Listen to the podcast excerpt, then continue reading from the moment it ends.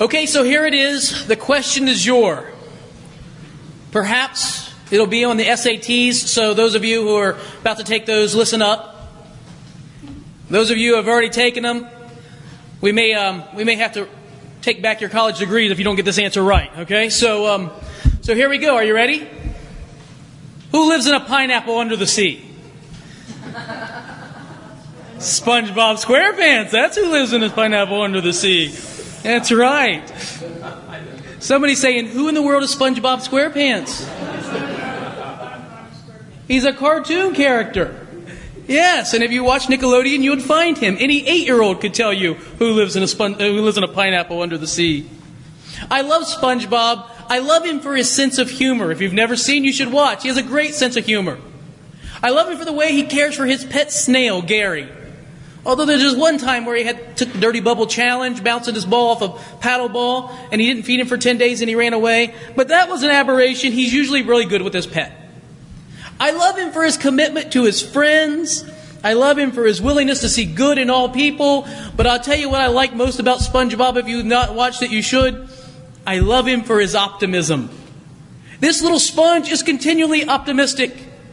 Even when his boss was so greedy that he wanted to keep the, the store open 24 hours a day, SpongeBob only answered, Well, I guess that means we never have to quit working. It was a great thing. It'll be like a sleepover. He, he's always happy, always optimistic. His, um, his co-worker, Squidward, who's a squid, in case you haven't figured that one out, Squidward is just the opposite. He's a pessimist. He's always dour about everything, always upset. But not even Squidward's dour uh, disposition can, can quell SpongeBob's optimism. He's always happy.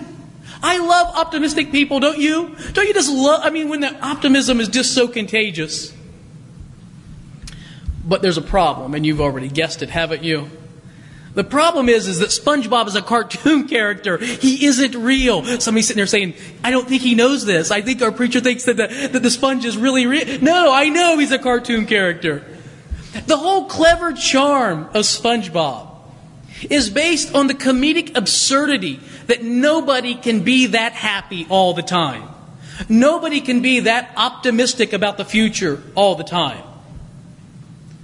I did know this Methodist minister in Kentucky. His name was Fred Wiles. And the first time I met him, I said, Hi, Fred, how are you? And he said, I'm doing great by the grace of our Lord Jesus Christ. And he, he shook my hand so hard that I think he shook my whole body. And I wanted to hit him. You know, I, no, you're not that happy. But for two years I knew this man. And every time I saw him, always the same reaction always doing great by the grace of the Lord Jesus Christ. I got to the point where I would shake him while I would held my other arm with my, my free hand just to kind of keep myself together.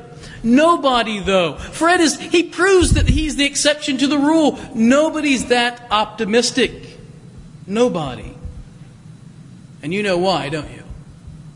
Because we turn on the news and we see politicians making all sorts of promises read my lips, no new taxes. You remember that one? Or, um, or, or, what about change you can believe in? We knew when we heard this that it was just the same old lines.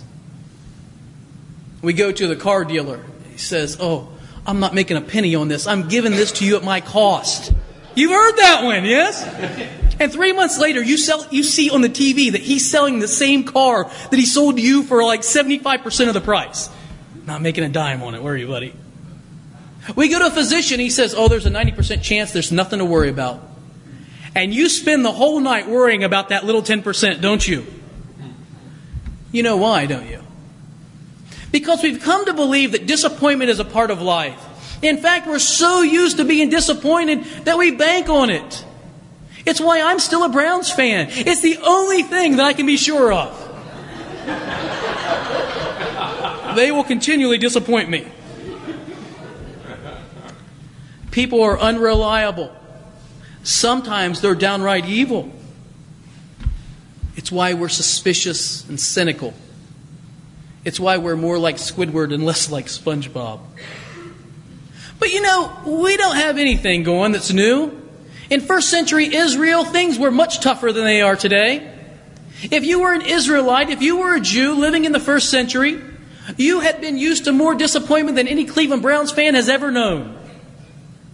The Babylonians invaded Israel in 587 and took them captive into exile. And for almost 600 years, there was almost not a scant bit of self rule among the Jews. They were passed around from the Babylonians to the Persians to the Greeks to the Syrians and by the time of Jesus to the Romans.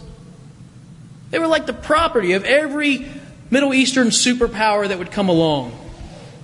They had prayed, they had longed for self rule, they had longed that God would one day restore the kingdom of David and Solomon, but no, it didn't happen. They had preachers who came along. You can't trust those preachers either. They had preachers who came along.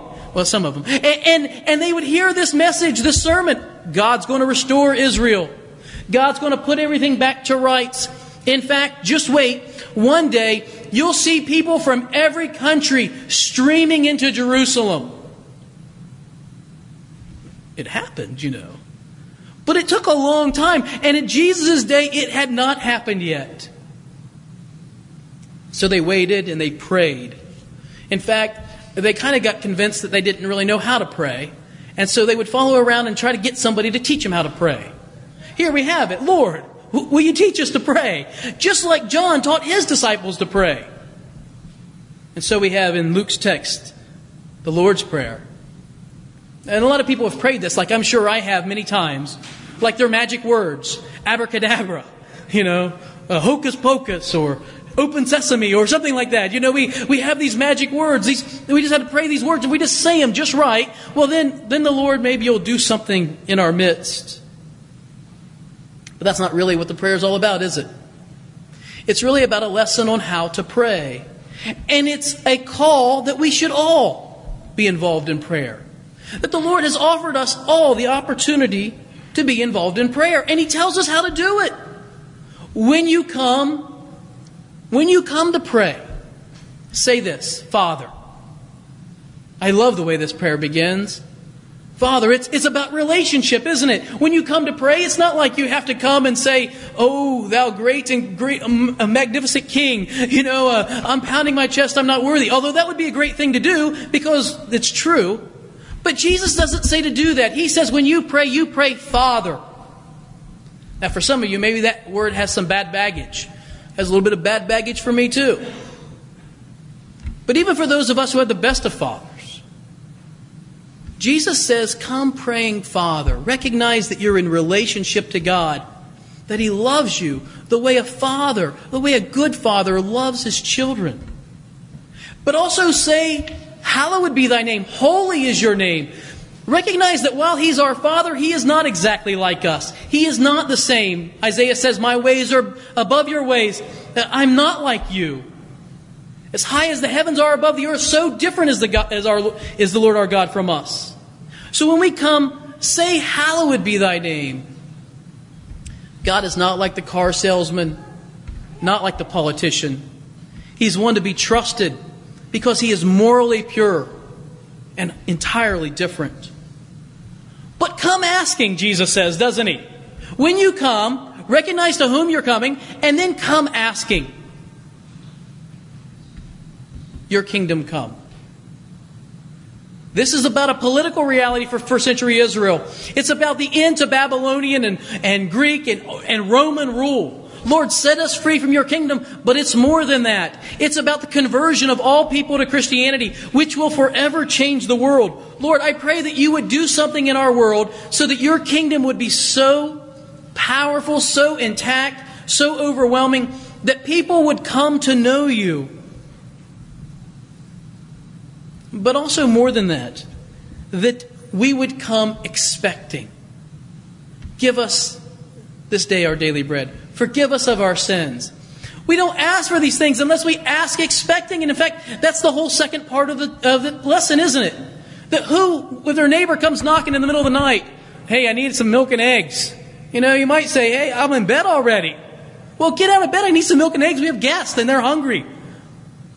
Or, which, which of you, if your child said, I need something to eat, instead of a Pop Tart, you'd give them a scorpion? It doesn't say Pop Tart in this one, but that's what I would make him. You know, instead of a Pop Tart, you give him a scorpion. No, you wouldn't do that. Come expecting that God gives good gifts. And keep asking, keep believing, be persistent. You know, when we had our third child, two things happened. First, nobody invited us over ever again because once you have three children, it's too much. Um, but then the second thing that happened was that um, that our kids learned that they outnumbered us.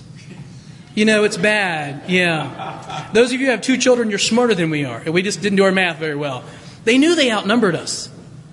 And so they would just be persistent. If they wanted something, they would just ask. And then number two would come asking. And then number three. And now number four. And they just kept on and kept on until eventually we would say, oh, yes, whatever you want. They knew that they could wear us down. If we, if we can listen to our children after a while, Jesus says, God doesn't wear down, but be persistent. Keep asking.